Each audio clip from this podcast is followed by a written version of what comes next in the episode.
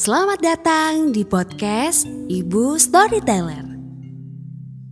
Ini adalah sebuah cerita berjudul Anak Ayam dan Anak Itik. Ditulis oleh Durga Lalsresta dari aplikasi Let's Read. Sudah siap mendengarkan cerita ini? Ayo kita mulai. Ada seekor anak ayam. Dan ada seekor anak itik. Pada suatu hari, anak ayam dan anak itik berjalan-jalan.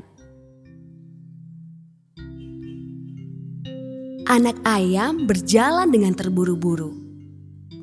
Anak itik berjalan dengan bergoyang-goyang. Anak ayam suka mematuk cacing, sedangkan anak itik tidak. Anak itik yang malang melihat cacing dan kemudian dia menangis. Anak ayam menghampiri dan membagi cacingnya. Anak itik menyeruput cacing sambil tertawa dan kemudian bersendawa. Anak itik dan anak ayam kembali berjalan.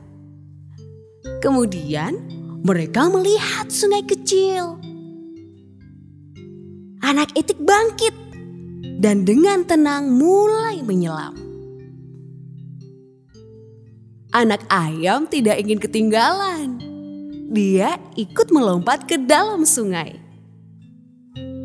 Wah, namun anak ayam tidak bisa berenang. Mengapa bisa begitu ya? Mengapa anak ayam tidak bisa berenang ya? Ternyata dia tidak punya kaki berselaput seperti itik. Anak ayam terus mencoba dia menendang dan mencipratkan air. Dan dia pun tersedak sambil terus mengepakkan sayapnya. Anak ayam menangis. Sekarang anak itik menghampiri dan memegang anak ayam dengan sayapnya. Setelah selamat sampai di tepi sungai, mereka berdua akhirnya tertawa. Ternyata anak ayam dan anak itik memang berbeda.